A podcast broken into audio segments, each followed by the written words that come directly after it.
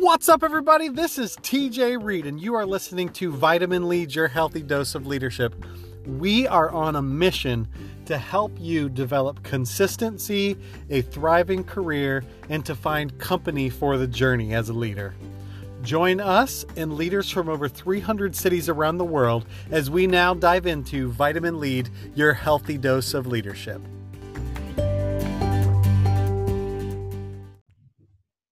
What's up, everybody? Welcome back to Vitamin Lead, your healthy dose of leadership. I'm your host, TJ Reed, and I am so excited to have Matt Kuchera. Is that how I say it? That's right. Yeah. You nailed Thank it. Thank you so much try. for being here today. Yeah, absolutely. Thanks for having me on. I appreciate it. Well, Matt, why don't you uh, tell our listeners a little bit about yourself? Sure. So I am a 12 and a half year Air Force veteran. Uh, I, I got out of the Air Force back in July of 2019 went to work for a large financial institution, and uh, consequently uh, love what I do. Very happy about the decision, and on top of that, uh, very passionate about helping you know the men and women that served or are still serving find their next transition success or their next career pivot. So. That's awesome, and that's where you started the your your podcast, Vet Pivot, right? That's where I started Vet Pivot. That's right, absolutely awesome. I look forward to talking to you about that here in just a little bit. Um, so I, I, read in a little bit in your biography and just uh, you know internet stalked a little bit. Uh, yeah. Uh, you were a, a, drill instructor, and so uh, being somebody that hasn't been in the military, uh, I'm number I'm wondering number one, what does a drill instructor do, and then uh, how did it make you a better leader being a drill instructor? Sure. Yeah, that's so. Really, when I think about my transition as a leader, uh, or my growth as a leader, that assignment as a drill instructor, which I did for five years uh, in the Air Force, we call them military training instructors.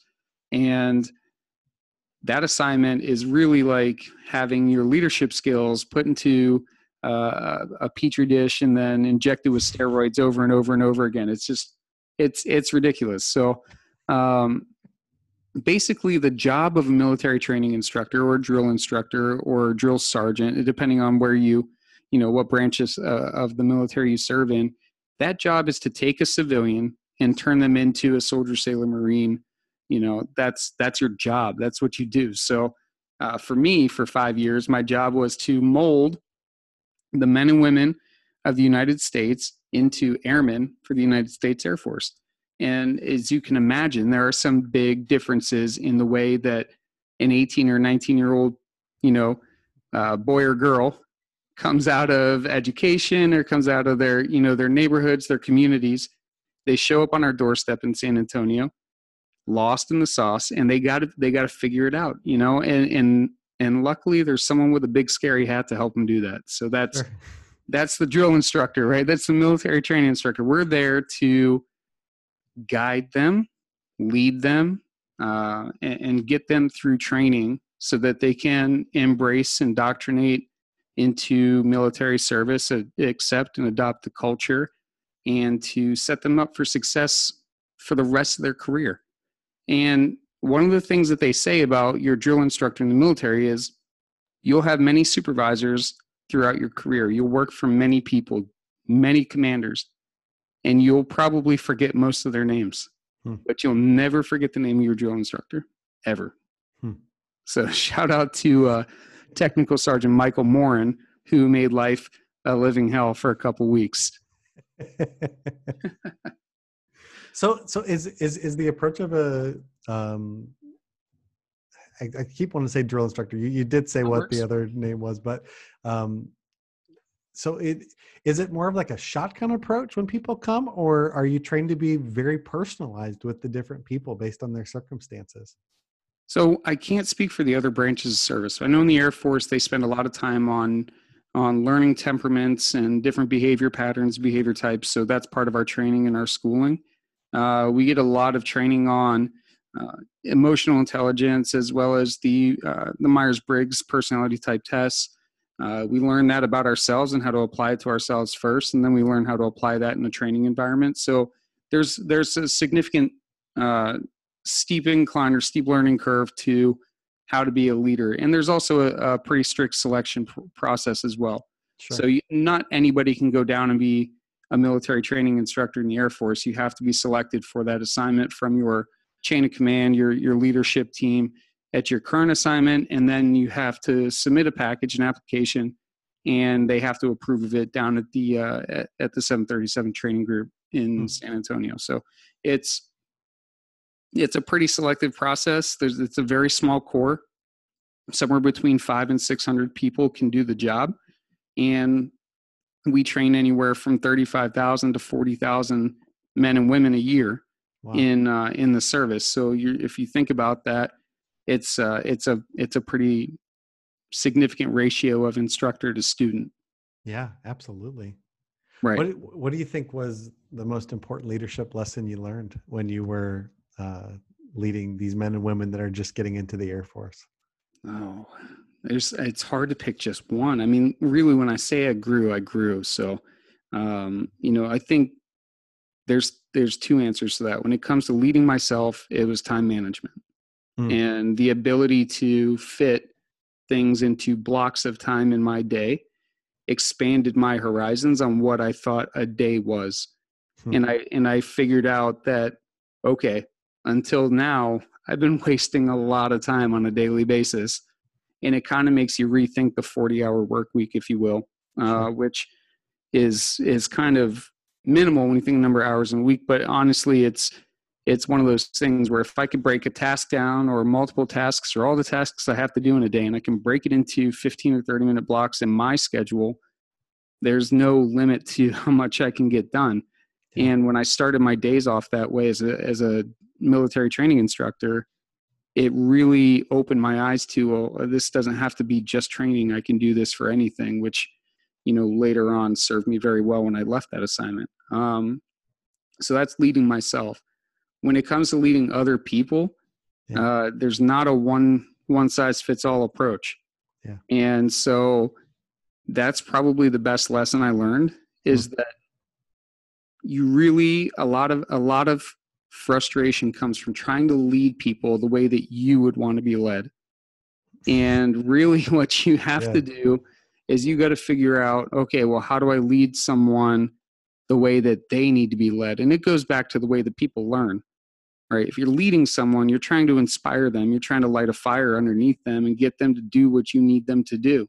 Right. So, how do you inspire that out of commitment rather than compliance, which I'll be honest with you, I can get them to do what I want them to do all day right. out of compliance. Right right? I have one I of the few leadership jobs you can actually do that, right? yeah, that's right. I got the stripes. I got all the authority. I'm in the power position, and I could if I wanted to, but the product wouldn't be wouldn't be there, and I wouldn't be creating a good airman, one yeah. that's that's committed to the core or to the to the Air Force as a whole and believes in the mission. So. You you play this delicate balance of yeah I, you're going to do what I tell you to do, but I'm going to make you want to do what I tell you to do. Yeah. you know it's and that's that was the the balance is figuring that out for each person. Hmm, that's so good. I think one of the best advice i got when i first started the job that i'm currently in is somebody said tj you got to remember you're one of 16 different personality types on that myers-briggs. And so yeah one sixteenth of the insight so make sure you're reaching out for the other 15 out of 16 that's right everyone everyone receives information different you know it's it's very it's very funny in that sense because I, it's there's a video on YouTube and it's uh, it's pretty famous. It's it's gone around the the World Wide Web a few times, but it's uh it's a a, a man and a woman, and they're talking about the nail on the head. Have you seen this one? I don't I don't know that I have. Yeah, so they're so it's talking about the breakdown in communication between two people and how how men and women can see things so differently yet still be talking about the same thing, right? It's, I'm familiar with this. Yeah. so you know, and it's no different in any other working relationship that you have. Although if you're married or in a committed relationship, the stakes are a little higher personally, but yeah. Uh, it's it's the same concept. You can be talking to someone about the same subject, about the same task, and they see it completely differently, but yeah. agree that the task needs to be done. So it's it's very uh, fickle leadership is, and and you have to learn how to figure that out. Yeah, well, that's that's helpful. Thank you for sharing that stuff. I, yeah, I appreciate. Uh, getting the schooling on uh, a drill instructor. Some of the lessons you learned. Thank you. That's hey, that's what we do. You know, it's uh, I think in five years, 82,000 people uh, were were led by or taught by by myself. So, wow. um, you know, what, what a privilege and a responsibility, huh? Huge. Yeah. When you talk about the Air Force having less than 300,000 people in it at any given time, uh, there's a 25% where I trained a large chunk of, of the, the men and women in service. So it's, it's pretty cool. It's cool when they reach back out to you, they remember you. That's how you know you did a good job. And, yeah. And, uh, you know, they want to tell you about birthdays. They want to tell you about promotions, weddings, you know, all that fun stuff. And, and so that's really cool. Man, that's awesome. I love that. Yeah. I want to pivot a little bit here. I think there that's going to be a theme the rest of the interview.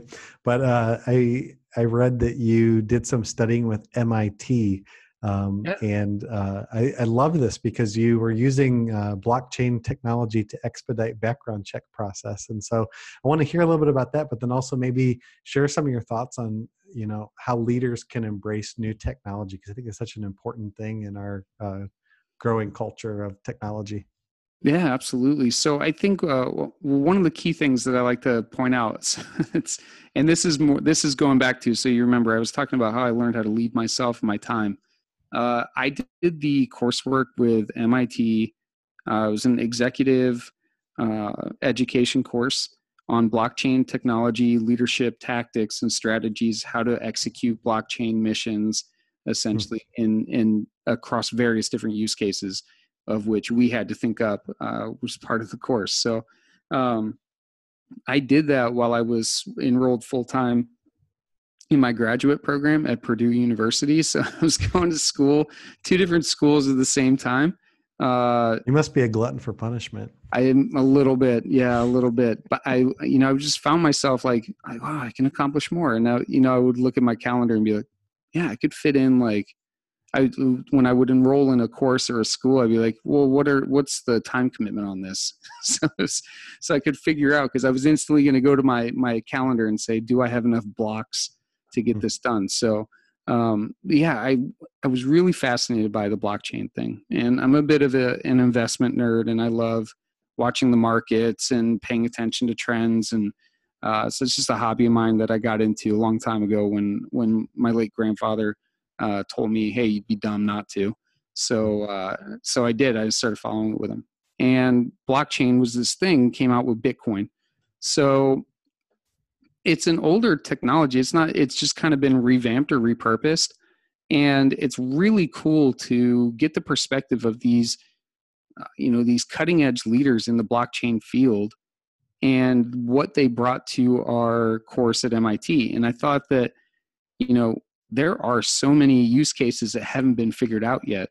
And the my classmates and I, we all had a different use case that we had to come up with for our platform. And so I was thinking at the time, I'm in the military, what is something that's a pain point for the military where blockchain would have a good use case? And at the time I was going through a, uh, I was getting my security clearance redone. And I was like, this is such, this is a pain point in my life, and uh, and so I did some research, only to find out that the the backlog and the amount of taxpayer dollars that go into this security clearance check for the for the military and for other federal positions is humongous. And it's years yeah. long for some of these for some of these background checks. People yeah. wait years for them and they're waiting on jobs that they can't get until they get so it's a mess. Mm. and so i'm thinking okay well what's the big holdup there? Well one of the holdups is they don't have enough people to do the actual checks. Right. Right? So now i'm thinking okay well blockchain kind of solves that issue a little bit right? Because now you're you can almost automate the check process and you can use and and the way i thought about it was you can create an environment or or an ecosystem type blockchain where other companies and and entities can build their platforms off of so what do we need we need social security administration we need a platform on that you would need the uh, you know, all 50 states, driver's licenses, and all that stuff. You need a platform on that, you know, and start thinking about all the different aspects of a background check. Yeah. They would all build a platform on top of this ecosystem blockchain. Hmm. So now all those parts are touching, and that verification process can just happen, you know. Uh, and and the other flip side of that to the customer in this case there's two different customers be the government and then you also have the customer of the person who actually needs the clearance right? So the person, waiting a while for that job. I know some friends that have been waiting. Exactly. Yeah. So the person that needs the clearance can now get a token. They can get a coin if you will this token or coin uh, this credential would be their their clearance and they can carry hmm. that with them throughout their career Wow. One of the things that really sucks about the clearance process is every seven to 10 years, you're redoing this 50 or 60 page document. You have to go back and remember, remember the names of people in the places you lived 10 years ago. Wow. Because you have to reference them and then they have to background check that. So all of that stuff can be costlessly verified through a blockchain technology. Hmm. Now, there are problems that still need to be solved, compute problems and stuff like that, but that was what my use case was based off of. That's awesome. Thank you for sharing that. That's yeah, such a a cool use of that. I know I've had friends that have tried to work for the government. We're in a big area here in Norfolk, Virginia Beach, and man, the amount of time they wait for that sort of stuff is uh, can be months and sometimes right. years. Really. yeah, it's it's really if you've never had one before and it's your initial, it's really a pain process. Yeah, it's it's terrible. yeah, now, so so you you made the transition. Uh, you're now working in the financial industry, and uh, you also started a really cool thing called the Vet Pivot podcast. Uh, That's right. Yeah. Tell tell us about that. So uh, one of my buddies, uh, also a drill instructor, right, a military training instructor that I worked with, um, named Adam Bratz. You can look him up as well. Uh, he's he's an awesome guy. He helped me out in my transition. So when I left the service back in, in July, I had reached out to Adam a few months prior. And Adam helped me with some LinkedIn stuff. And he had transitioned out of the Air Force a couple years before me. And so it was already established. He put me in contact with people that were in his network. Hmm. Um, one of those people ended up being Kevin O'Brien, who's a local guy here, but he runs a company called Veteran Recruiting, which is a nationwide company, really awesome awesome company. And uh, he put me in touch with uh, a guy named Bob Waldo, who kind of became my champion. You know, he was he was out there pounding the pavement for me and, and got me some interviews and lo and behold I got a job. All before my contract in the Air Force was was expired. So mm-hmm. I never had a lapse in employment. I said to Adam, I was like, I am so grateful yeah. for that and I, I want i want to document this and i want to interview people and i want to inspire the men and women that are that are that are out there having a hard time or about to go through this transition i want them to hear my advice this is my journey what did i do i was passionate about blockchain or i was i was an it pmo lead for the air force so i went and and got a master's degree in it project management from purdue and I took all these steps to set myself up to walk into a role that I already that I have now. Hmm. Uh, how can I help veterans repeat that process? Yeah. So as a way of paying it forward, if you will, and it's been remarkable. I we started in September. Um, we started September 16th. Actually, started the same week that Adam received the award as the top uh, military influencer on social media. Oh wow! Uh, at a at a conference called the Military Influencers Conference. So um, it was a good week to launch. Yeah. a lot of a lot of buzz around uh, around Adam, and and that really helped out. And then uh, and then my position in, in my firm uh, is is one that not a lot of veterans achieve right out of service. So it's sure. it's it's been really good for us. We have a lot of we had a lot of instant credibility, and and we've backed that up with just top notch guests and and you've seen a, uh, we've seen an increase month over month in our listenership because what we do is we take what is probably the most stressful time in a, in a veteran's career that initial fear of okay i'm leaving the military and sort of this security net and, and ecosystem they provide for us and uh, going out on my own. Yeah. After however many years that I've been relying on the the men and women to my left and right to take care of me and watch my back, now I'm going out on my own, and it's lonely and it's scary, and you feel uh, misunderstood or misrepresented, and it's it's just a tough time, and and veterans have a real tough time with that. Um, you know, I had a, a number of my friends who uh, who took their lives after they got out of the out of the service, right? And it's something that we have a real issue with in our community. Twenty two every single day will uh, will end their ride, and and so it was. It's a stressful, scary time, uh, full of uncertainty and self doubt. And when you couple that with the mental health issues of of people that have been through what military folks have seen and gone through over the last two decades and beyond. It's it's been it's been a hell of a ride trying to get to a place where we can help people overcome that but also lighten the mood a little bit around it. And so that's what we try to create is something that is jovial and and kind of a you know brother picking on a brother type thing but also provides really quality, high quality information. And that's why Vet Pivot, I think, has been successful. That's awesome. Yeah. What a, what a necessary thing to do. And so thank you for how yeah. you're serving those folks. So there's not hopelessness, but maybe a little bit of laughter in that transition. That's right. Yeah. It's, it's a ton of fun. On top of that, you know, we've, we've implemented some segments. We have a rapid fire segment where we just kind of, we take the uh, the social engagement and we we pose a question and then you know two three weeks later we take all the responses and kind of read them back and forth on air the best ones. And then uh, we do a salutes and demerits which is funny because you know we, we kind of give praise to someone in the community that's doing great stuff and, and then we give a demerit and kind of uh, joke on someone or trash on someone that's that's not doing great stuff. Um, we also have uh, you know, every episode has a, a, veteran musician. So we have a veteran artist, veteran musician that is uh, is playing the interlude music. So in between segments, we will play clips of their music as yeah. a way to give back and and kind of sponsor and support the veteran artists community, which is is you know really underrepresented in in their industry. So that's awesome. Yeah, it's a lot of fun. I listen to it. Everything you say that it is, it, it absolutely is, and so that's.